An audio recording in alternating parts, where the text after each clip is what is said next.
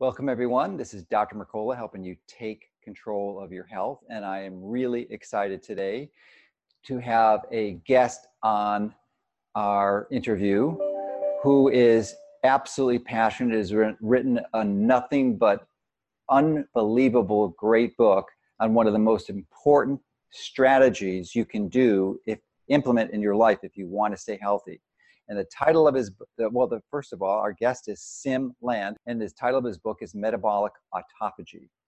And I did not know of Siim prior to uh, May of this year or late April. Uh, I was attending the Upgrade Labs event, which is formerly known as the Bulletproof Conference, which is the one from Dave Asprey and one of the best events I was ever at in my life, if not the best event. And I was at uh, Quick Quicksilver, Chris Shade's company, booth looking at a metabolic or an autophagy activator. And I was asking the exhibitor some questions. And uh, this is the beautiful thing about the Upgrade Labs event, and one of the reasons why it's such one of my favorite events, because I don't even go to the lectures there, uh, because the people the, attending the event and the exhibitors, you can learn more from them than you can from the lectures. So Siim is an example of that. I was asked, I was at the Quicksilver booth and having a discussion about this activator and the person there didn't really understand it too well. And then the person next to me, Siim, started going on and on about all this in great depth and detail and with, with a breadth of knowledge that shocked me. So I started talking to him and we got and it's learned that he had just written this book, Metabolic Autophagy. And, and uh, it really is a phenomenal book. Uh, it's a marvelous companion to Fat for Fuel. In fact, in many ways, it's superior because it goes into it's sort of a standalone because it goes into great depth and detail of uh, why you should do things and specific protocols and programs and clears up one of the primary confusions most all of us have and i certainly was guilty of is that you think autophagy is so good you want to do it all the time and the only way you can do that is if you minimize protein and so you're on this low protein diet and you're really never uh, activating uh, anabolism or the building of muscle tissue so Siim does a magnificent job of clearing up that confusion and giving very specific programs on how how to help make sure you're maintaining your muscle mass and getting the benefits of autophagy, which is so difficult to do because the biggest question right now is how to cycle through. And I, there is not a better resource that I know of than Siim's book, Metabolic Autophagy. It really does an unbelievable job of helping walk you through the steps. So, with that long introduction, I want to thank you, uh, welcome you, and thank you for joining us today. Well, yeah, thanks for the uh, great introduction, and I'm glad that you like the book. And also, like when we met at the Bulletproof conference, then I didn't expect to see you specifically at like the convention area, and we started to talk about uh, the process of autophagy, etc. So yeah, it was a good connection, and I'm glad to be on the show at the moment. Yeah. So what really impresses me about you, it may not be obvious, uh, but you're only 24 years old and yet your depth of knowledge on this topic exceeds almost everyone I know. And I, I am just shocked at how you've gotten that much knowledge into your 24 year old head. Uh, and how you're able to do it. I mean, it's I mean, you, you, it's like you're a, a, veteran researcher. So, so let's start there. How did you acquire all this information and able to write such a magnificent book? I, it, I'm just so curious as to how, how that process occurred. Right. Yeah. Well, I think I've been just very intrinsically curious about uh, the entire process of autophagy, and it kind of originated from uh, when I started doing intermittent fasting back in high school, and uh, up to now I've been doing it for like seven to eight years. Uh, but when I first started, my kind of main goals were to improve body composition and uh, to you know lean down better, much more easily. So one of the easiest ways that I've come across was intermittent fasting and time restricted eating. So uh, at first I didn't, you know, delve into the longevity aspect of it, but after a while it kind of just emerged constantly this idea of autophagy and stem cells, etc., etc., and just went down the rabbit hole and started to realize that yeah, it's very critical part of uh, anti-aging as well as just general homeostasis of your cellular functioning and uh, the reason i i actually started writing the book was yeah because there there were, like you said, a lot of these misconceptions about autophagy and fasting that it's the best thing and you want to have it all the time. But but coming from this sort of a um, background of like uh, some doing some amateur bodybuilding, etc., I was realizing, yeah, it doesn't actually make sense that you want to chronically activate autophagy and you don't want to be in this very fasted ketosis state all the time. So uh, I wanted to kind of refute some of the misconceptions about especially like protein and mTOR and anabolism, etc., because those are very important aspects of healthy aging, like having uh, more muscle. So uh, when uh, I was doing like you know different articles writing about it, then I eventually realized that I have like a bunch of content written out, so I should like compile it together and uh, make a book out of it. And before that, I had already written like several books about about uh, ketosis as well. So I'm like doing it as a professional thing and uh, writing constantly. Well, I'm so glad you did because, I, as I said earlier, I just am unaware of a resource that's as comprehensive as yours. And for someone who hasn't studied biochemistry deeply and is not familiar with molecular biology, you do a magnificent job of really breaking it down to the basics. So, I mean, reading your book is like a a quick course in, in saving you hundreds of hours of reading the literature. So I'm still curious though, because it, you don't have any formal scientific degree, yet you're, you've reviewed the literature in depth up to the current literature. And how are you able to comprehend and understand that jargon and compile it and make sense of it? Because most people just get confused when they start mm. reading the reading the literature on PubMed. Mm. Yeah, well, I think there may be like a few things uh, that uh, contribute to this. I do have like a bachelor's degree in anthropology, but it's like uh, sociocultural anthropology, which isn't like biochemistry. So right, or, biology. yeah, yeah. I, I so so in the uh, at college I did read like a bunch of papers. So I, I was used to reading scientific literature and uh, doing some research and uh, literature over, overviews, etc. Uh, but when it came to like biochemistry and biology, then yeah, I don't have like background in that. But I just, uh, you know, I think every everything is very possible to learn, especially if you like put your nose down to it and or you like commit to it very much. And uh, just because of doing like a primarily like the, my main social media platform is also youtube so i make like a lot of videos mm-hmm. specifically mm-hmm. about biohacking as a thing like ketogenic dieting uh, cold thermogenesis, saunas, and intermittent fasting is a big kind of topic that I discussed there. So I was already like I think it's just the aspect of being immersed by it all the time yeah, and yeah. hearing these things and going to these conferences and uh, meeting these people. So it's like what I like think and like focus a lot about.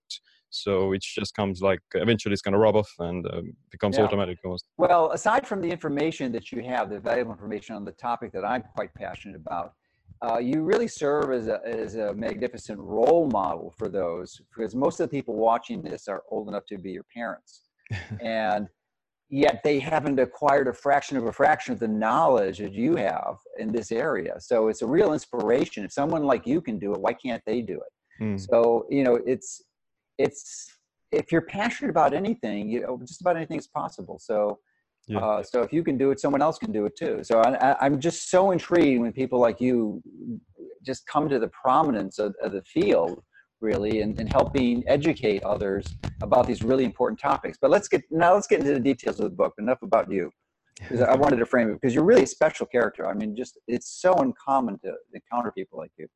So let's go off on this issue of, of, this confusion. As you and I both mentioned that there's, it's a, talked about a lot. There's a so why don't you just in your why don't you frame the benefits of autophagy from your perspective, and then elaborate on why you think so many of us have worked so confused that we should be in autophagy most of the time and hardly and radically reduce and restrict our protein intake and suffer as a result of that. Mm. Yeah, well, where do I start? Well, I think like um, the the the kind of main. Well, first of all, maybe I'll give a brief overview of what autophagy is. So, uh, autophagy translates into self-eating, and it's this process where your uh, cells are being recycled and uh, converted back into energy. And it's a it's simplistically put, it's just like a recycling mechanism that uh, prevents the accumulation of different kinds of old and worn out organelles, whether that be broken down mitochondria, uh, whether that be reactive oxygen species, whether that be just you know in, infl- inflammatory cytokines, etc. So autophagy is this just process that your uh, body goes through when it wants to or when it needs to repair and heal itself, and it has like a, quite a critical role in a lot of the uh, diseases uh, that uh, we're so kind of suffered from in today's society, and uh, especially like even even conditions like insulin resistance, uh, liver disease, uh, and those things they can be benefited from from autophagy, and even like Alzheimer's and heart failure, etc. They are kind of connected with the the kind of processes of, of autophagy, and deficient autophagy has been shown to be very like causative for those things and promotes these diseases. And also, when maybe, it comes maybe, to maybe you can go into some of the molecular mechanisms at least briefly because it's not some magical pathway but it activates a lot of different pathways yeah. that produce the benefits you just alluded to yeah for sure like autophagy gets activated when uh, you experience nutrient starvation and energy deprivation so whenever your body is uh, deficient of these critical nutrients like amino acids, proteins, uh, carbohydrates, and glucose, and other like carbon and those things. Uh, in, the example of plants, then in that case, the, the autophagy process gets activated, and you're gonna recycle those things. And there are many like different downstream pathways as well that support it, like sirtuins, uh, AMPK, FOXO proteins, and all of them have been found to be like the central components of uh, like longevity when it comes to things like caloric restriction and exercise. So in the example of autophagy, like when you when you are in in like mice, for instance, uh, blocking autophagy while being under caloric restriction doesn't promote their lifespan, whereas they have autophagy activated, then they will live longer when put under caloric restriction. So like a lot of you know the caloric restriction is one of the few known ways of promoting lifespan and one of the most effective ways. So actually, the the, the focus shouldn't be on caloric restriction. The focus should be actually on autophagy because if you won't get autophagy even when you are starving, then you won't see those desired benefits. So that's one of the critical components. Yeah, and uh, that's not well known. That's not well appreciated.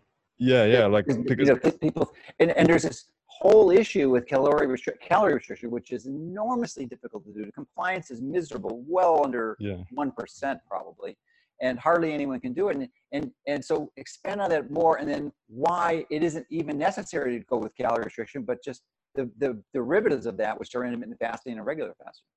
Yeah, like caloric restriction is somewhat difficult to pull off.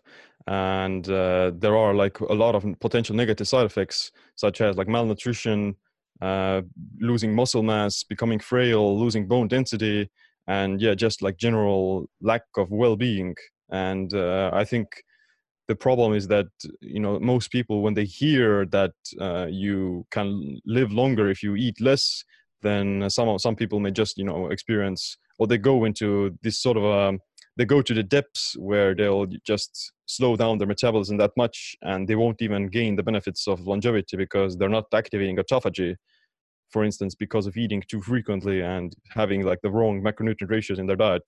So uh, that's why things like intermittent fasting is literally like biohacking caloric restriction because you you mimic uh, most of the most of the benefits of caloric restriction.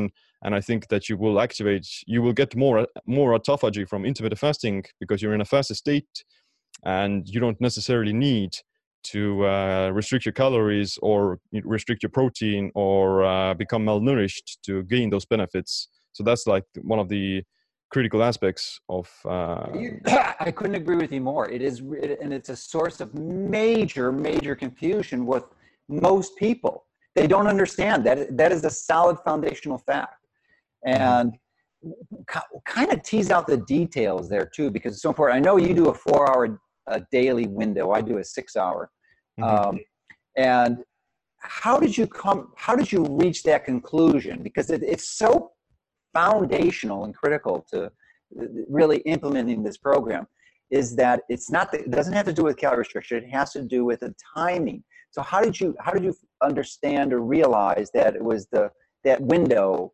and the longer fast that activated autophagy i mean was was it studies you reviewed? It was personal experience, or both, or? Uh, well, you know, it's the problem is that you will activate autophagy even with like very small or you will inhibit autophagy even with like very small amounts of food so uh, eating like a bagel is going to stop autophagy and that's, that's, that's, that's literally the breakfast of most uh, people in the world. And they're, they're immediately inhibiting the uh, process, the benefits of uh, caloric restriction and the benefits of intermittent fasting if they you know break autophagy immediately in the morning. So the key is uh, it doesn't matter like the amount of calories because any calories or like any significant amount of calories will interfere with the autophagy process. So the key is to maintain this very like close to zero calorie state and that isn't going to raise insulin, that isn't going to uh, put you in this anabolic state of being fed. And uh, that's where your body is enable, enable to uh, stay in the autophagy state. And, would, would, would you say that some calories are worse than others? Like the bagel, obviously, is sure. going to spike blood sugar, and then the secondary insulin is going to uh, inhibit AMPK and, and, and you know autophagy is off to the races is gone. So, yeah. but but how about things like collagen protein? If you're like say in a, a two or three day fast, where there's not many branched chain amino acids, so mTOR is not stimulated, and mm-hmm. do you think just supplying a little stream of amino acids would be enough to would not be enough to activate uh, or to inhibit autophagy? Yeah, I totally agree that there is definitely a degree of uh, calories that will stop autophagy and there's also like different degrees of autophagy. So there's always some form of autophagy happening but uh, like whether or how deep it is and how effective it is depends on like the overall nutrient status of your body at that particular moment. So the nutrient status is being constantly monitored by these fuel sensors like mTOR, which is mechanistic target of rapamycin, the uh, it's the main growth pathway, and this, the opposite of that is AMPK or AMP activated protein kinase. So these two are like the yin and yang of your metabolism. They're constantly monitoring uh, what's what kind of fuel is burning through your bloodstream, and based upon that information, they're going to decide whether they're going to grow or whether they're going to uh, activate autophagy to recycle themselves. So throughout the entire day, those fuel sensors are balancing each other out so you can't co- they can't coexist a lot. So when, whenever you eat the bagel the bagel is going to raise insulin and uh, that's going to it's also going to activate mTOR and that's going to put you into the fed state which will interfere with autophagy. But at the same time if you eat something like something more on the lines of like a ketogenic meal then that's going to have like a much significantly lower anabolic response and because it doesn't raise insulin and it doesn't have like a bunch of extra amino acids so there's definitely like a degree uh, with you know high amounts of carbs and high amounts of protein being more anabolic and more mTOR stimulating and things like low carb moderate protein and higher fat those would be more on the line of uh, AMPK stimulating that that are able to maintain autophagy uh, for uh, longer or much easily. And of course the the length of the fast will also have an effect on it. For instance like if you're coming from uh, like a longer fast let's say 24 hours or 48 hours then your ampk is already much higher and your mtor is already suppressed a lot more. It's like through through the floor. It's uh, being suppressed a lot. So uh, in that case there's you have like a bigger buffer zone that you can get away with and uh, even ah. In, in that situation I, I, like that's my presumption is that you're already more AMPK predominant, so you have like more room to play with. And in that case, taking like collagen protein or something that doesn't have the uh, anabolic amino acids that much, in that case, the the um, the collagen wouldn't interfere with autophagy that much as long as you stay within like a certain uh, threshold of calories. Okay, that's that's a good uh, explanation. I appreciate that.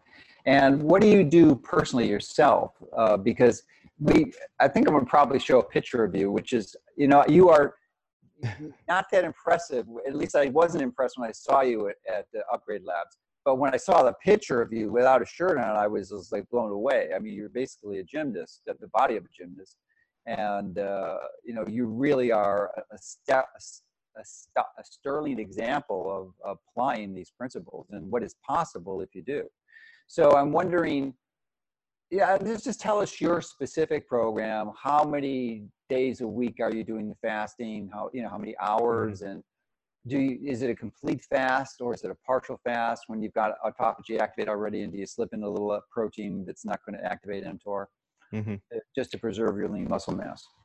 Yeah. Um, well, on a consistent basis, I try to stick to like about 20 hours of fasting a day and consuming my food within like four hours or such. Uh, but on some days, I do extend it a little bit and I break the fast sooner, maybe like at the 16 hour or 18 hour mark. Uh, but I do like when I break the fast, then I maintain like a lower state of anabolism and I'll drink like some bone broth or something. It will break the fast, but it's not going to like break it completely and I'll still maintain like the semi-fasted state until I have the rest of the calories. Uh, Mhm. but um, when I'm doing, for instance, you know, the, the truth is truth is that you you won't be like losing muscle when you are fasting as long as you're in ketosis and you're keto adapted, uh, because the body will become very efficient at uh, using ketones and fat for fuel, and it uh, becomes more muscle preserving. But it's at the same time like if you're trying to like build muscle, then uh, having some some source of amino acids circulating in the bloodstream during exercise or during resistance training will help to uh, maintain more muscle and also helps to recover faster. So for that, like whenever I'm doing like a heavier resistance training workout or like uh, some doing some gymnast gymnastic rings or something like that, then I'll uh, have like a little bit of uh, protein powder during the workout or some Mhm. collagen pro- collagen protein during the workout to kind of shield the any potential uh, negative side effects of working out in a fasted state. Because at, at that point, I don't like care if I stop autophagy because I've been already fasting for like 18 to 20 hours. So having Mhm. that protein shake isn't gonna be like interfering with my goals, and uh, it's gonna Okay, actually help. So there, there is a there's a lot of confusion about this topic too, and that there are two distinct metabolic pathways you can go on: the autophagy, which is catabolism, breakdown, repair of, the most, of your tissues, and then anabolism, which is building up, where you're activating mTOR. And myself personally, I was uh, afraid of mTOR and really didn't think you should hardly ever activate it. And boy, was I confused on that. And your book really helped uh, clear up a lot of that confusion. Um, so, and I think many people are similarly confused. So, if you are fasting, so you're doing a two day fast, this is not the time you want to do a serious resistance training workout because you're trying to activate anabolism and autophagy at the same time. It's like putting the, your foot on the brake and the accelerator at the same time. It's not a good idea. Hmm. So, why don't you give us your views on that? well, yeah, like for instance, when you're eh, when anyone is doing like a longer fast, then they all have to keep in mind what's the purpose of the fast, and uh, like you can't really build muscle doing these extended fasts. The goal of any of these prolonged fasts is to go into deeper autophagy and uh, essentially promote uh, cellular clearance and uh, like heal yourself.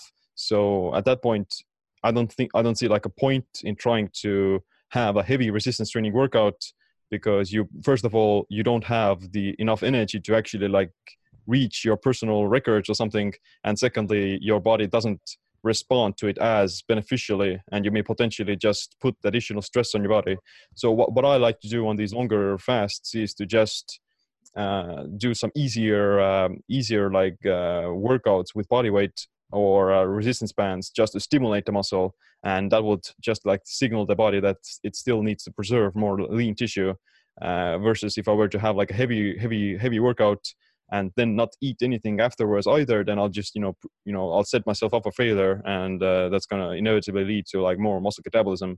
So yeah in that case you, you, you shouldn't always you shouldn't like you shouldn't think of trying to catch uh, two rabbits at the same time you want to Yeah. focus you want to focus on one thing at a time uh, which would be like either going deeper into autophagy or uh, trying to build lean tissue with uh, the activation of mTOR. And that's why like it's shoot that's why it's supposed to be like this cyclical and uh, punctuated almost Yeah. that you you you you can't you can't like if you're trying to do both at the same time then you you end up not getting the benefits of either. Yeah, it's a good point. So let's talk about getting the benefits of anabolism or muscle building. So, and the timing, because I think you do a magnificent job in the book too of, of really discussing how you want to really do the, the your heavy resistance training in that fasted state, but at the end of the fasted state, like right before you're going to eat. Hmm. Yeah, yeah, like you know when you're uh, doing heavy heavy workouts, then uh, it's always better to have something after after the workout to uh, refeed yourself and promote recovery and promote muscle growth because uh, you know you, you can always work work out in a faster state uh, somewhat somewhat good. Like there is there isn't like there may be like uh, up to like 10 to 15 percent reduction in your absolute maximum performance but you don't need to be at your 100% max all the time to progress in muscle mm-hmm. development mm-hmm. or to progress in uh, strength. So uh, the key is to just uh, do it consistently and send the right signal to your body. And um, on a daily basis, on or like within the 24-hour period, then it's somewhat smarter to backload backload uh, most of your calories into the post-workout scenario because in that case you can get away with mild caloric restriction and be, still be able to build muscle with it so if you were to be eating all of your calories before the workout and then worked out and then not eat anything after the workout, then uh, it's harder to maintain more muscle in a caloric deficit. You may be able to do it with a like a caloric surplus, but uh, staying in a caloric surplus all the time isn't going to be good. So even even even although uh, fasting is great for autophagy, etc., the overconsumption of calories all the time is still not something that you want to do.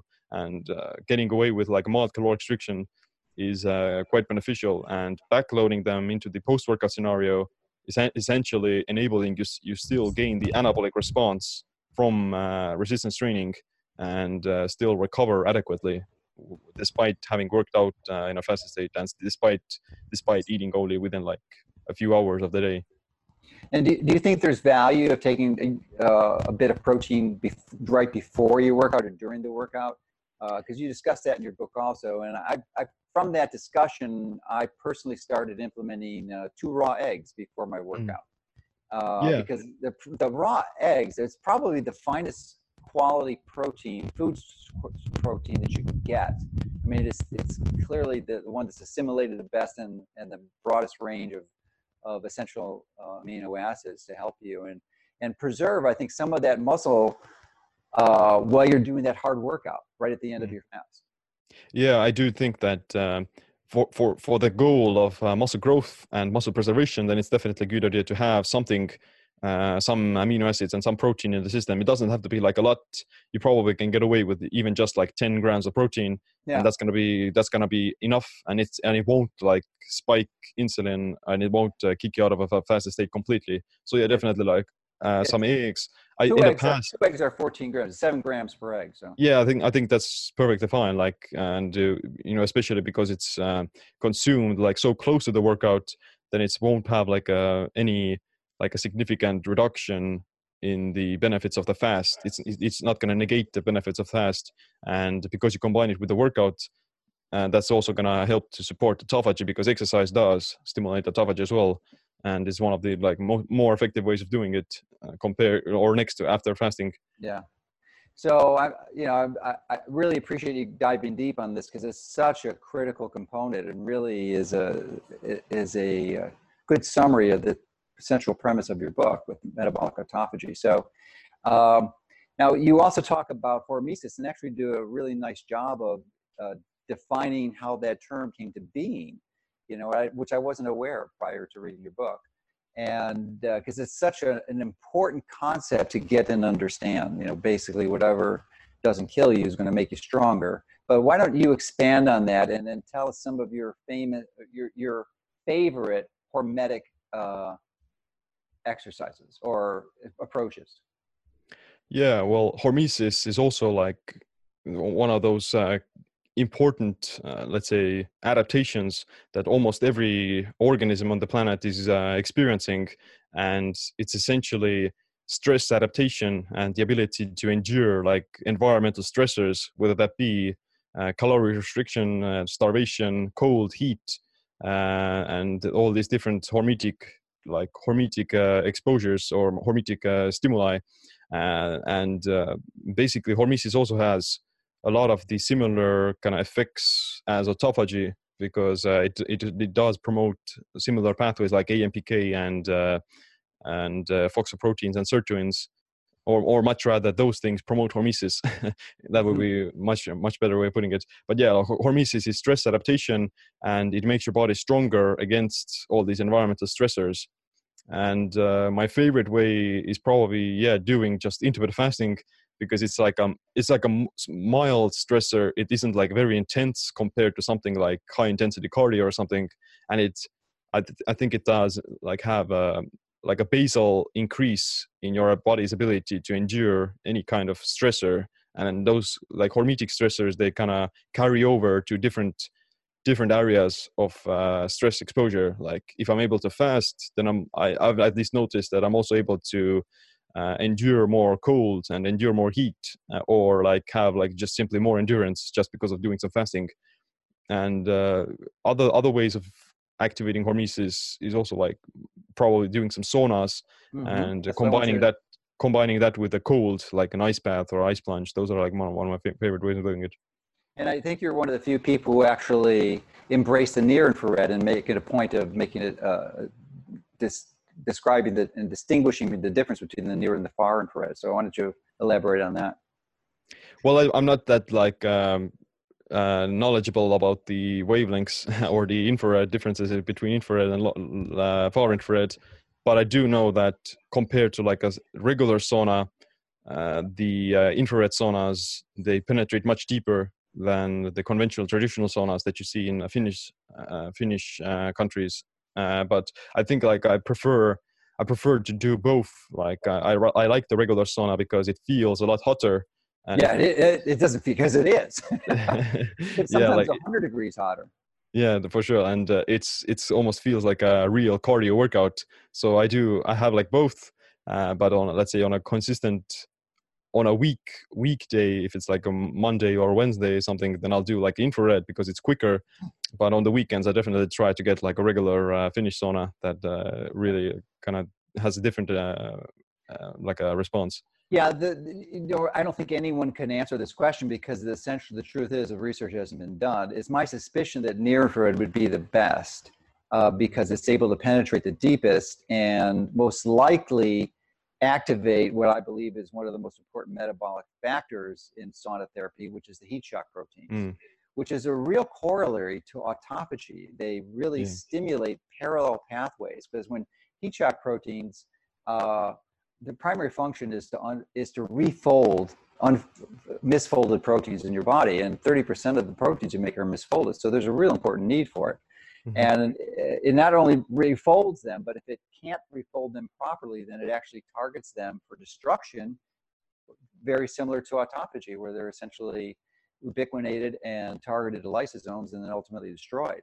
So because they don't work, and that's what you want to do if you have Yeah. non-functional protein. So yeah like Uh, the heat heat does uh, stimulate autophagy and I, I think like i've seen some studies in uh, like the worm c elegans. That in order to gain gain the benefits benefits of heat shock proteins you also need autophagy so to say. So if you don't have autophagy then you don't get a lot of the benefits of uh, the heat shock proteins. So that's another like example of how these things actually are so codependent of each other and Mhm. uh, you can't really dissect them into very specific uh, you know uh, yeah approaches. and, and- and there's a powerful synergy between the two of them too which is why if you're doing fasting or partial fasting and is you, you ideally you want to do them together which is Mm. what i typically do in my 18 hour fast and like maybe an hour or two prior to me my breaking that fast i'll do my infrared sauna so Mhm. i'm, I'm doing it right at the tail end of my long fast so, so i Yeah. can merge those two benefits together Yeah, yeah. I, I I always tend to do uh, fasted sauna as well, because it's Yeah. like you you don't want to have like a bunch of like food in your system when you're like sweating there. No. Well you're not going to get the same ba- similar amount of benefits. I mean if you're going to put invest the time effort and energy you may as well maximize the benefits. Yeah, exactly. so um, what are some of your favorite biohacks? Uh, well, I would say that the sauna and the cold is is pretty like my top one as well as intermittent fasting. But actual biohacks, I also like the like the red red light therapy. That's a great uh, great thing that I think is actually can be can be categorized as an actual biohack. Uh, but also like just sleep optimization is something that I try to focus a lot on, and I use the Ring to kind of monitor my sleep, and I think it's very valuable for giving like feedback about the sleep quality, as well as like taking more actionable steps about what what do I actually do about it, so to say. So like even just having the ring and giving you know the ring giving you this feedback that itself is like a motivator for me to okay i have to take it more seriously or or i like i have like actually incentive to be uh, paying attention to it so one of the questions dave asprey asked his guest at the end of the interview and this is the end but i'm just curious is how at least he's this is the recent question is how long do they think they'll live uh, I think if anyone has a chance to successfully live beyond the biological limit, which is believed to be about 120, uh, it would be you. I mean, I don't know anyone at your age who's doing just about everything as near biologically ideal as you are because in addition to what you've already discussed i mean you're paying attention to the basics the sleep the quality of the food the timing of the food everything so, have you given it some thought as to how long you, you want to or think you'll live? Mm, well, I think it's a difficult question, and I haven't like paid that much attention to it. I, I think. I mean, you're uh, only 24, so it's not something most 24 year olds think about. Yeah, yeah. Like I think, um, well, I th- I want I want my let's say my work that I do during this lifetime to be carried on as for as long as possible, so to say, so that uh, even if I do die, I'll have some knowledge behind, left behind me, so that the other people could learn from it and uh, like kind of carry on the torch, so to say.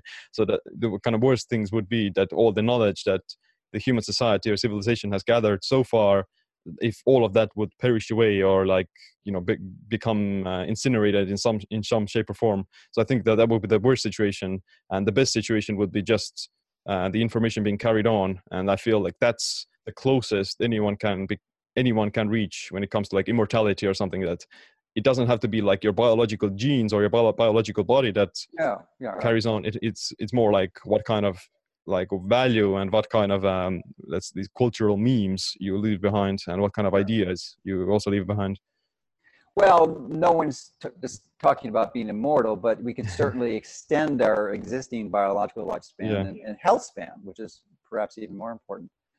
But I think you stand a good chance of reaching 200 from what you're doing. Uh, and, and, and it obviously you have to be some bridge in there because if you're doing everything perfect here, well, no well, one's really the people who've lived to 120 weren't doing everything perfect. That's the thing. Sure. I mean, no one's really done an optimized lifestyle like you have.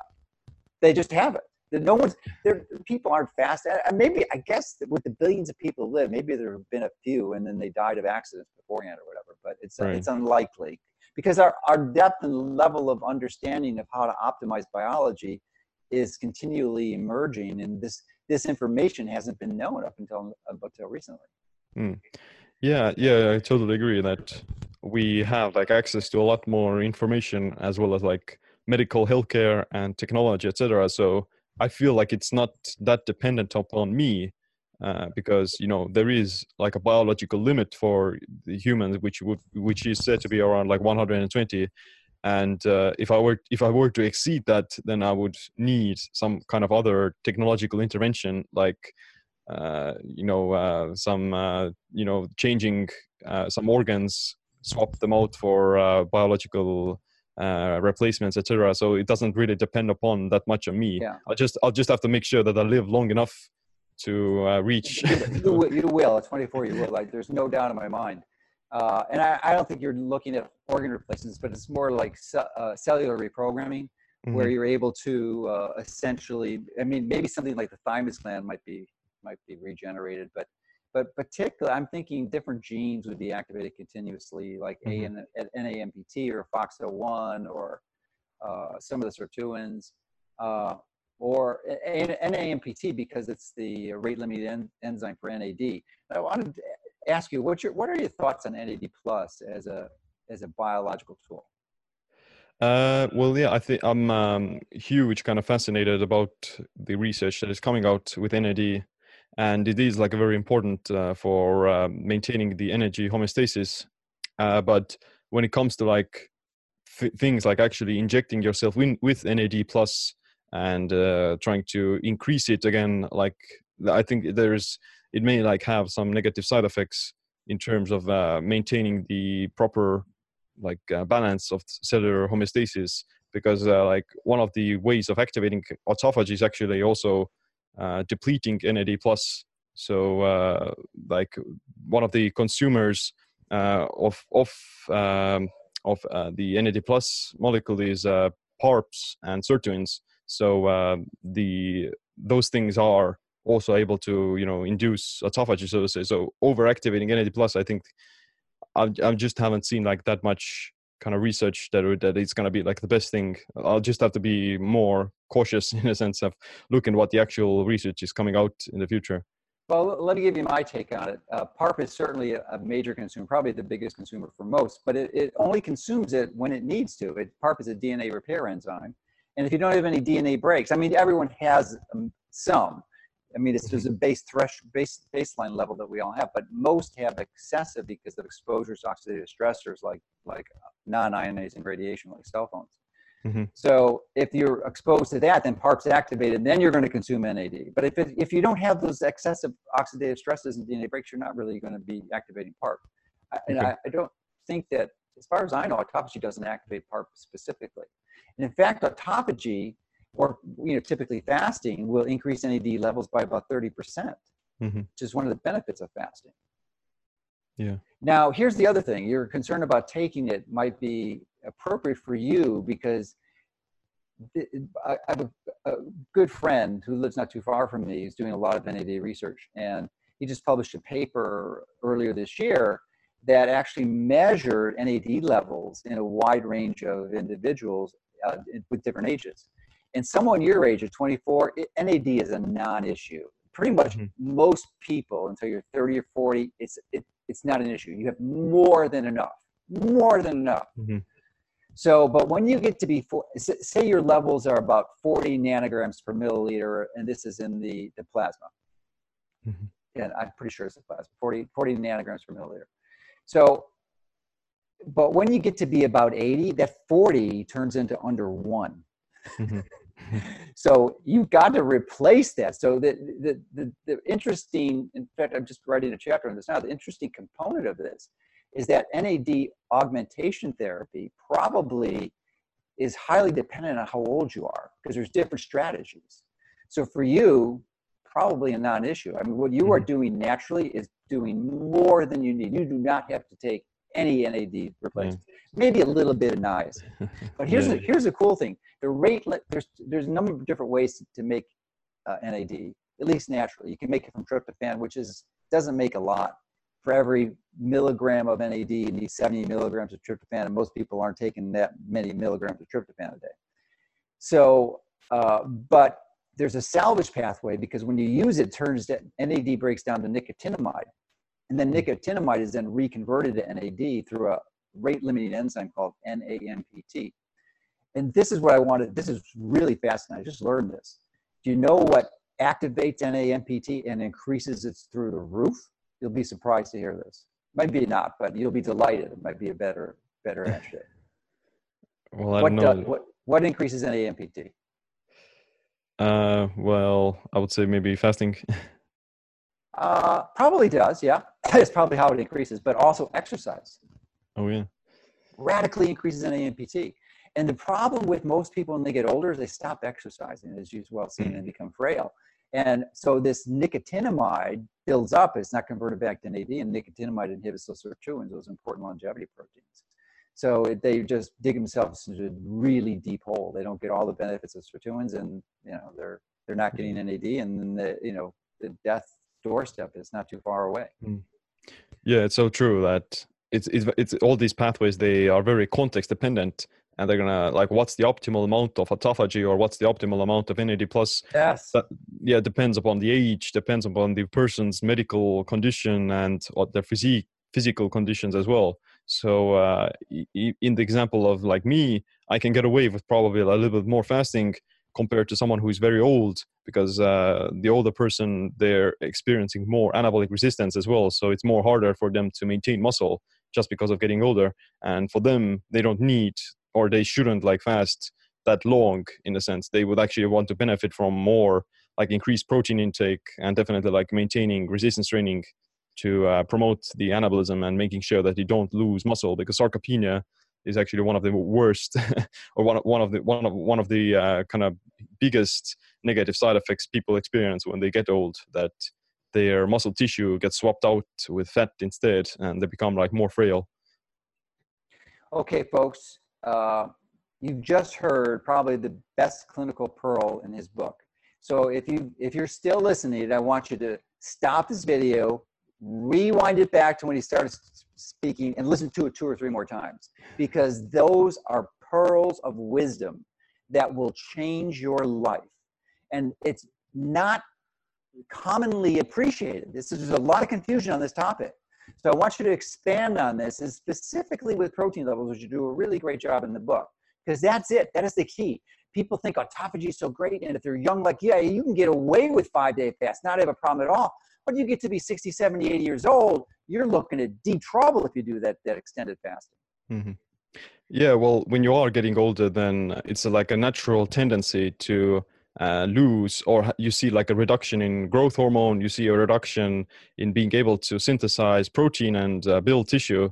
So, in that case, to compensate for that, you just need uh, to increase your protein intake a little bit to have like a bigger bank of amino acids to pull from and uh, making sure that the stimulus for muscle hypertrophy and muscle growth is still there in the example of uh, lifting weights and doing resistance training so that's like a very important uh, part of uh, avoiding the uh, negative side effects of aging such as like muscle loss because uh, if you lose your muscle then you also become more predisposed to all the other diseases like diabetes you're predisposed to insulin resistance even alzheimer's i've seen and uh, metabolic syndrome, etc. So uh, muscle mass is like a huge pension fund for uh, healthy aging because with more muscle, you're uh, more insulin sensitive. You have bigger glycogen stores. You can get away with eating more calories. You can uh, you you essentially have like a bigger uh, like protection against all different diseases, and you also like don't need to uh, restrict yourself that much when it comes to fasting and calories because uh, like muscle, muscle mass is just helps to uh, live longer. And uh, they've seen like one of the predictors of all cause mortality is amount of muscle mass.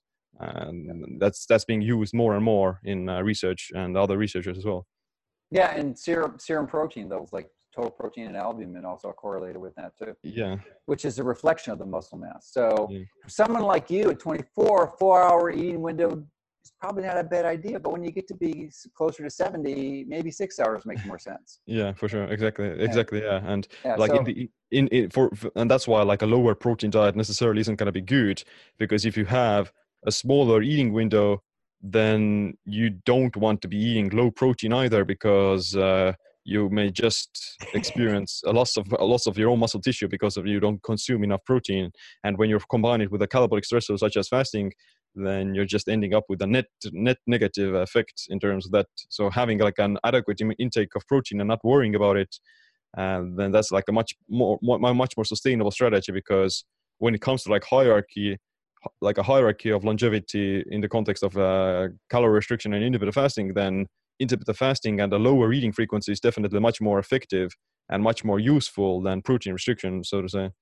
Yeah, yeah.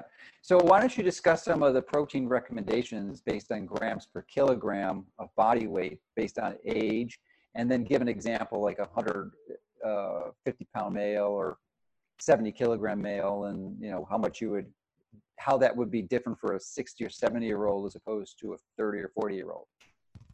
Yeah, well, like the RD, and especially if they're exercising like you, because that cranks it up another level too. For sure. Well, the RDA for protein is like, if I'm not mistaken, it's like 0.4 grams per pound, uh, which is like really low, and uh, it, it, it's definitely not, not like optimal for um, for the average person or like especially people who are exercising and uh, especially people who are uh, older as well. So I think definitely like a higher protein intake would be better, uh, but there's also definitely like a point of diminishing returns after which you're not going to see any benefit and you're just like wasting the protein. So that upper limit tends to be, as based on the research, somewhere around 0.8 to 1.2 grams per pound of lean body mass and uh, that's that's the point where most research is showing that there isn't any significant increase in the amount of lean muscle mass a person has so that's, that's still a lot of protein yeah that's that's that's that's that's a pretty pretty high amount of protein yeah it's 150 but, grams for most people yeah yeah uh, but limit. but i mean bodybuilders take a lot more than that yeah for sure so uh, that's that's a higher protein intake, but that's the upper limit as well. So you can definitely get away with less. Like mm-hmm. on a keto on a ketogenic diet, you can stick to like 0.6 grams of protein per pound of body weight, and you you'll be fine. It also like varies a lot on your like physical activity, so to say. If you don't work out that often, then you don't need more protein either. And uh, like for instance, it's it's it's definitely like a good idea to cycle the amounts of protein you're consuming. For instance, on like a rest day or on a fasting day, then you don't want to have uh, more protein because it's not going to be used uh, mm-hmm. for recovery. And you definitely maybe have you you would benefit more from increasing your protein on the workout days or when you're mm-hmm. actually training. So yeah, usually between like 0.6 on the low end and uh, 0.8 to 1.0 grams per pound of body weight is the upper end and somewhere okay. between because there isn't like a magical amount of num magical amount that you need to stick to all the time so that, yeah. that's usually and, the range where you benefit that's from lean lean body mass so if you're 20% yeah. body fat then you know 80% of your total weight so you just multiply your weight times 0.8 but then you also discuss, especially for someone like you who only has a four-hour window, you, how can you squeeze in that much protein in four hours? You're, then you're going to violate what another re- recommendation or common recommendation is, which is to not have more than 30 or 40 grams of protein at one meal. So you do a mm-hmm. good job of discussing that in the book also. So why don't you share your views with us on that? Yeah, like the myth that your body can absorb only 30 grams of protein, it comes from this one study where it showed that you need only like 30 to 40 grams of protein to maximize muscle protein synthesis. So mu- muscle protein synthesis the, is the phenomenon of uh, building muscle muscle tissue, uh, but it doesn't really tell you like how much protein you end up absorbing because the body is uh, very very uh, effective at self-regulating the rate of absorption uh, of those foods and especially protein. So even like in the gut, uh, when you consume protein, then uh, there's this self-regulatory mechanism that uh, slows down the pro- protein absorption uh, as to ensure that it's not going to waste away. And uh, like for instance if you do absorb only 30, pro- uh, 30 grams of protein at once to stimulate muscle protein synthesis and you do it once a day or two times a day then it doesn't mean that you're going to end up losing muscle or it doesn't mean that you can't build muscle. It may be just a little bit slower. So the reason why these bodybuilders uh, eat six times a day is that they want to maintain this constant state of anabolism and they want to spike muscle protein synthesis all the time with those in, with, with those very frequent uh, feedings. So in that case like for most people who are do, listening to this podcast then they're not like bodybuilders and they don't have the same goals as bodybuilders either. So they don't want to get huge and uh, jacked. So uh, they want to just maintain uh, lean muscle tissue and promote the growth. So you can definitely like still build muscle on a, like a one meal a day sitting. It's just that the body will slow down the rate of absorption for protein, and uh, it's still going to like. I would I would even imagine that if you eat like 120 grams of protein or something within one meal, then uh, although you uh, will absorb like the initial parts of the protein, I, I feel like the uh, the overall uh, gradual response is going to last for like several hours after eating so you still have like the amino acids circulating in the bloodstream for several hours after you consume the meal because like protein digests very slowly and you'll be you'll be actually staying in this uh, like anabolic state for hours and hours afterwards.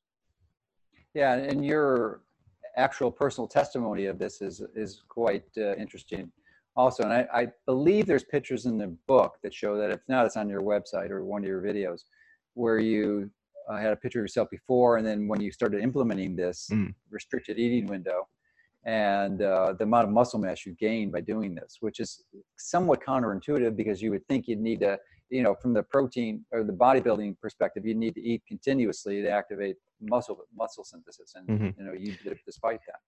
Yeah, like I've I've uh, I haven't like built like a huge amount of muscle with this. I've built about maybe ten to fifteen pounds of lean muscle and I haven't deliberately tried to bulk or I haven't deliberately increased my calories uh, a lot, so to say. So I've always stayed around like my maintenance calories. I've just focused on uh, progressive overload, so to say. I focused on getting stronger at the gym and uh, progressing that way. So the your body, the, the main stimulus for muscle growth is still the training, so to say. It doesn't matter how much protein you eat if you don't get the right stimulus and you don't get enough like recovery in the in the form of sleep then you're not going to build muscle anyway so yeah i've, I've yeah. been focusing primarily on like the training and that's why your book is so comprehensive and i recommend most people if you're interested in this topic to definitely pick up a copy because it does a really have a nice chapter or a significant section of the book that's devoted to specific exercise training mm-hmm. and unless a person is an exercise advocate they probably have not been exposed to these types of approaches before so uh, that's a good tool. But I'm also curious, and one of my new passions in exercise, and I think something that you're familiar with too, at least I heard you were and, and been doing it, is this KAATSU training. That's K A A T S U, mm-hmm. developed by a, a, Japanese researcher about 50 years ago, 73, and he looks buff at like he's about 40 now. and uh, it's pretty amazing because it essentially is blood flow restriction training where you've got these bands around your upper arms or upper legs, not at the same mm-hmm. time. And you do this exercise, which is typically about 60 to 70% less than your one max rep, rep one rep, max rep, rep, one whatever it is. And so it's a pretty lightweight. It's difficult to injure yourself, but you're doing it so frequently. Instead of doing 10 reps, you do like 30 and then 20 and then 15.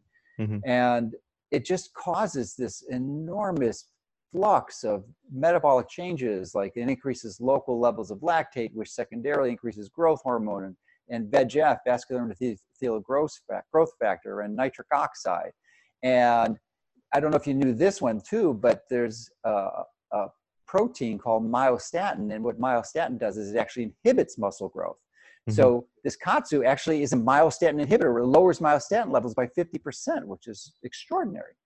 So I'm wondering uh, if I know you've played with it before, but I'm wondering if you have any specific views on KAATSU. Yeah, I, have uh, tried the KAATSU bands at the Bulletproof conference and uh, the Biohacker Summit last year as well. So I, I definitely th- I would see like a huge application for uh, everyone to kind of try it. And even if they don't get the KAATSU bands, then some form of like blood flow restriction is mm-hmm. uh, also like very effective. I, I do them like uh, a few times a week on like rest days when I'm not trying to do like a heavy workout, but I'm still trying to promote recovery. So yeah, with the with the uh, resistance r- blood flow restriction bands, you can't go like very heavy, but uh, you you mimic the kind of you, like I said vasodilation and uh, nitric oxide release, etc. So that's gonna just help to direct more blood into the muscles and uh, it's gonna promote more uh, tissue recovery and especially directing more blood into the uh, like these more uh, vulnerable regions like the tendons and ligaments etc and also i would imagine that's you know beneficial for like cardiovascular health as well just because of the oh absolutely. Absolutely. And and interestingly it increases both the type 1 and type 2 muscle fibers because it exhausts them completely mm. because if, if you have a relatively anoxic or lack of oxygen environment. And as a result you get pretty massive muscle hypertrophy which is yeah. like shocking. I mean beyond anything you'd anticipate i mean mm. sometimes when i do it i my, my biceps get so big I it's hard to shave because they're so swollen. It's, yeah. it's crazy becomes a problem yeah. Yeah. So but i'm wondering you know re, because you have a really deep appreciation of the metabolic molecular biology and that and it would seem to me because you're dealing with such a lower weight and you're getting all these magnificent metabolic benefits that that's something you can do pretty regularly and and maybe even every day and that the need for the recovery in that type of workout is far less than your typical high intensity full on heavy weight training mm-hmm. session mm-hmm. well yeah like the you can definitely do them more often than uh, heavy resistance training and uh, like it, it would be like very something you can add into like rest days as well as you, I, I wouldn't know like t- depends on like on the person and what kind of uh, training routine they have and how often they can do it. But for the average person they can definitely use it uh, quite often and quite frequently. I, I think it's gonna be you wouldn't like probably gain the same benefits as with like heavy resistance training because there still needs to be like some aspects of intensity there to like you know reach the top end of uh, physique development but like for most people they can they can still like be healthy and uh, get Yeah. lean get lean and uh, get get get a six pack and etc with with those things Yeah, yeah. So, but again, we probably would not recommend that on a fasting day because you're you're you have conflicting goals there. You don't want to Mhm. activate autophagy and anabolism the same day. Not a good idea. sure sure So, uh, what you know, you what's your current passion and what are what are you uh, really diving deep into nowadays? Uh, well, um, I am still actively, you know, all the time reading about the autophagy and fasting and paying attention to like what what what research is coming out there. Uh, but also like uh, doing more more like different courses uh, on these topics. Like uh, I have like a video course on the same topic as in the book, like fasting and metabolic autophagy. But also like creating a course about uh, sleep optimization because I think that's another one of those critical things like virtually all people would benefit from uh, like aside from time restricted eating and yeah like there's a lot of like negative side effects to sleep deprivation and even like things like autophagy and growth hormone you may not get those effects if your sleep quality sucks so to say so Yeah, i yeah. think like sleep is actually like more important than fasting it's just that uh, most people find it easier to kind of start off with fasting but uh, optimally would and everyone should focus a lot on like making sure that they get quality sleep Yeah, we'll we'll talk about that in a moment, but I just want to get back to this time restricted eating again. And uh, from my view, now when I'm giving presentations, they have to condense it down to just a few minutes, or it's a short interview. You know, I'm doing a news news show or something. The the key point I want people to understand is probably the most important thing you can do is to restrict your your eating window. I mean, Yeah. maybe even more important than looking at the quality of your calories. That's that's important, of all of course. But if you're still, I mean, you could have the best quality food in the world, but if you're eating for 16 hours, you're you're sabotaging yourself. So would you agree that that, from your perspective, may be the most important strategy? Yeah when it well when it comes to nutrition yeah definitely like uh like for instance like we already talked in the even the beginning of this podcast that you can mimic the benefits of caloric restriction without having to restrict your calories as long as you do some form of intermittent fasting. So time restricted eating is uh, like very beneficial and uh, it's also uh, like in, when when i interviewed you, you on my podcast and you mentioned that it's something that almost like humans are designed to be eating Mhm. like uh, with, within a small smaller time frame and i totally agree and even like the research of Sachin Panda is also showing that I think that there is like this study on mice where they fed these two groups of mice the same amount of calories, but if those mice were eating within a smaller time frame, they didn't gain weight. So the diet was like very obesogenic, like uh, processed Yeah, food, etc. But yeah, because they were eating within a time a smaller time frame, they didn't get obese and they didn't develop like metabolic syndrome, etc. So yeah, the- just the effect of confinement and the smaller eating frequency just prevents those benefits from taking effect. And I would imagine the benefits are because of like increased autophagy during the fasted state.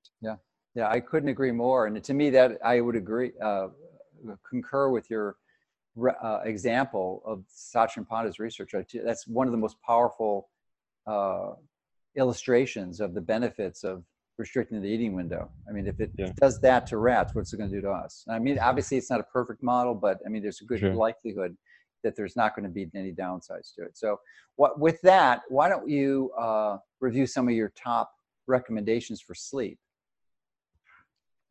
Um, well, based on my own experience, I can say that uh, definitely blocking our blue light is uh, huge. Like I've seen, I've seen like up to ten to fifteen percent increase in my deep sleep just because of blocking out blue light. And I saw that especially when I got my first pair of blue blockers and I measured it with my Oura ring. So blue light, blue light is huge, and uh, yeah, definitely making sure that you don't have like excess uh, let's say junk light in the evening, whether that be from a smartphone or um, or like a laptop screen or like the uh, whatever maybe TV or uh, or something. So yeah, that's that's one of the best ones.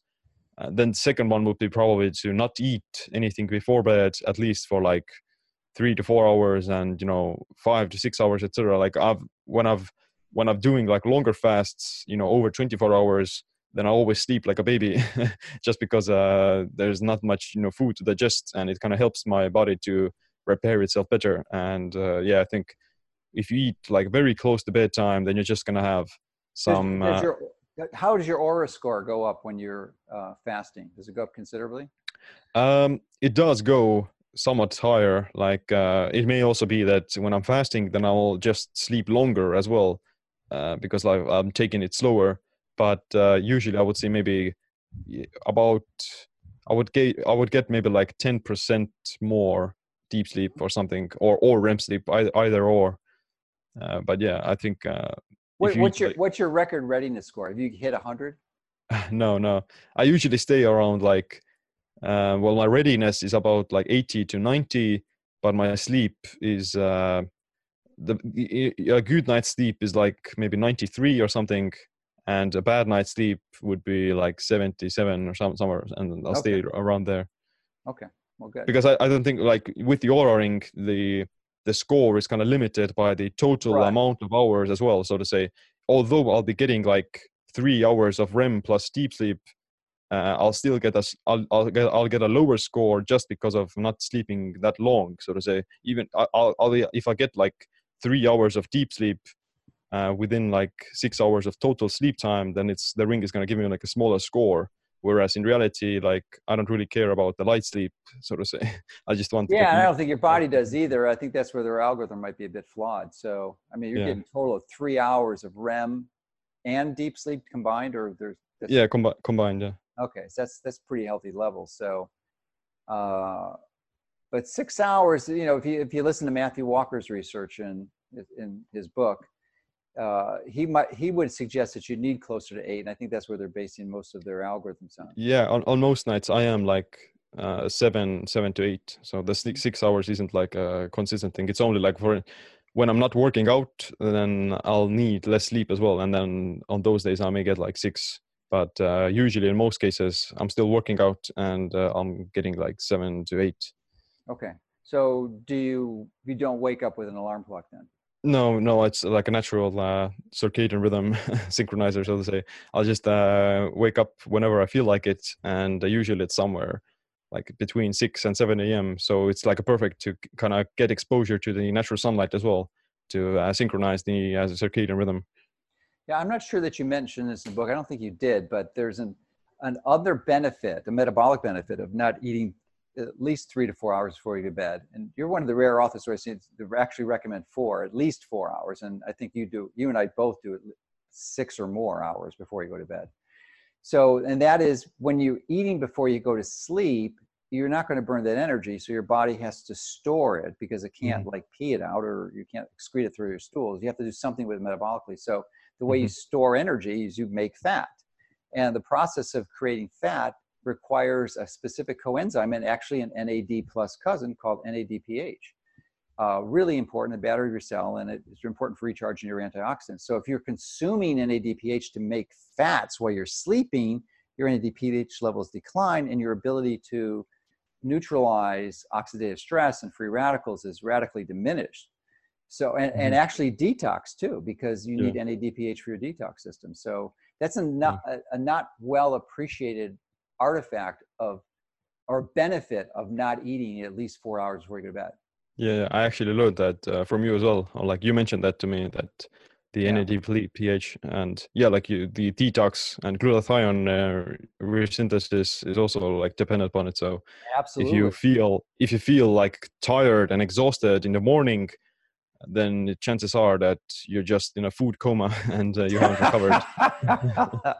and it, you know, pa- Sachin Panda is another brilliant guy. He did independent research and actually, I don't know that anyone else has done this, and actually determined in a large group of people through this app he developed called My uh, my food or my circadian clock or one of these apps that he has where he had thousands of people take pictures of their food and the time they ate it so he mm-hmm. collected this large database, analyzed it, and found that 90% of people are eating more than 12 hours a day. 90%. So you know, got half of the people eating 16 hours a day. Yeah. Which is eating all day long. This is this is not known. This is not applied. You know, it's just crazy. Yeah, yeah. Like people like although they may skip breakfast but they still put like milk into the coffee or or they'll have a few almonds in the evening that that that still counts as eating and uh, it still keeps them in this fed state all the time yeah yeah so it's just is really one of the the simplest basic strategies that you can use to radically improve your health. And it really doesn't cost you anything. In fact most likely it will save you money because Yeah, it exactly. decreases the amount of food that you're eating sort of sort of as an artifact. I mean you could still overeat in calories. It's just harder to do when you have a smaller restricted eating window.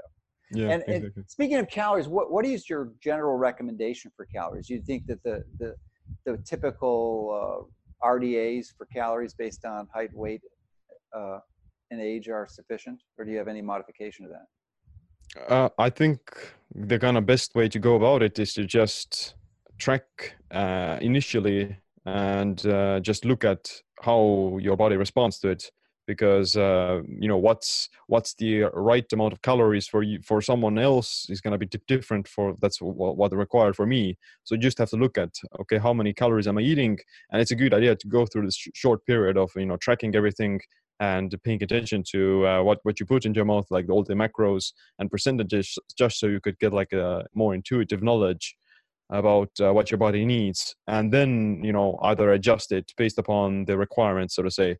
If you're trying to lose fat then reduce your calories a little bit but not too much uh, and do it like consistently or if you're trying to build muscle then increase it a little bit again but not too much because you know Yeah. there's a, there's a, there's a certain threshold after which you're not like building muscle you're just like promoting fat gain Yeah, I I got a little insight from your book with the or motivation to actually lower the amount of macadamia nuts. I w- I'm pretty convinced I was overeating them. I was having maybe half a pound a day of macadamia nuts, which is quite a bit. And uh, so I cut those down, uh, reduced my because that's a massive source of calories. That was like 2,000 calories a day, and and it, part of the justification for that was to try to gain more lean muscle mass. But I, I thought it would be better to lower that and increase the protein, high quality proteins like eggs. I'm up to six eggs a day now, Hmm. and uh, which I- I think is probably one of the best value. I mean, high quality, like a pasture raised organic egg.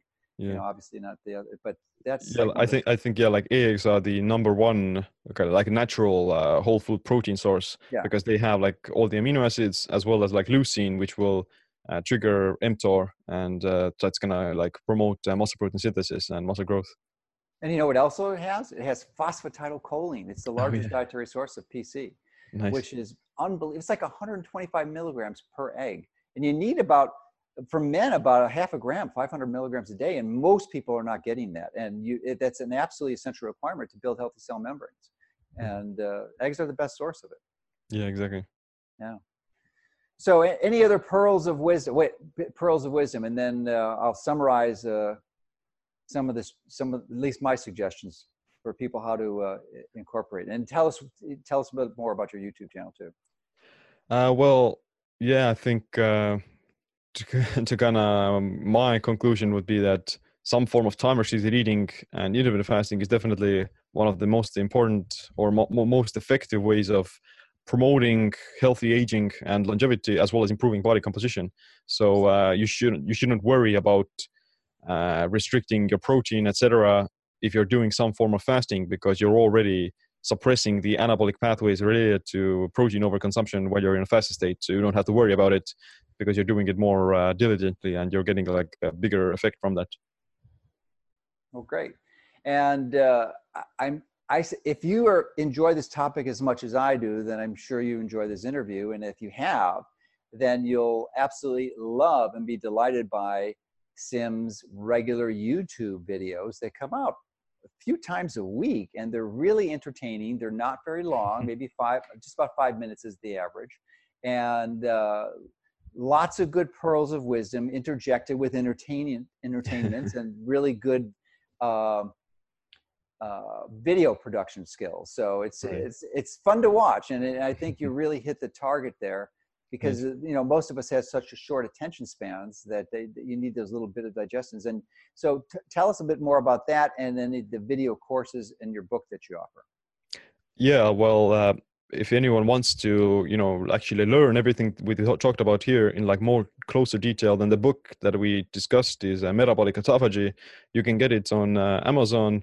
And you can also get like the audio version from uh, my website, siimland.com.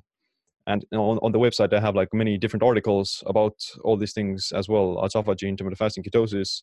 and uh, biohacking. But uh, like for the most kind of active social media platform for me is uh, YouTube. It's Siimland there as well, and uh, yeah, Instagram is also Siimland.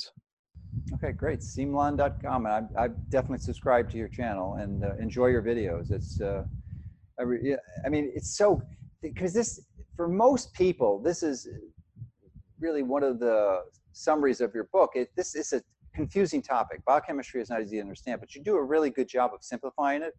And it, it's just a, a great resource to have if you really want to go deep on this. I, I think you'd be out of your mind not to get this book. If you if you really have been intrigued with this information, then you're definitely going to want to pick up a copy of Metabolic Autophagy. It's one of the best books I've read in a while. Right. Uh, and I really think it complements what I've written and, and in many ways goes into much greater detail about very important topics that I just didn't have the space to go into. So uh, yeah, congratulations on putting that together. Well, thanks, and uh, I'm I'm honored by your uh, appreciation. Yeah, yeah, yeah. So well, you know, I'd like to recognize good work, and you certainly did a good job. So. Uh, and I know you'll be doing a lot more good work too, because you know you've got the skill set. I mean, your brain is working well because you're doing, you're providing it with the resources, biological resources, to be optimized. And we can all do this. We can all replicate that. Mm-hmm. And and you and you're absolutely applying your passion. So it's a it's a prescription for success for sure and uh, it's great to see that when it happens and you, are certainly a good example so and an inspiration for others who want to follow in your path yeah it's that's one of the goals as well to kind of lead by example and uh, show yeah. that it's that it's possible yeah well you're doing a good job of it so keep up good Thanks. work all right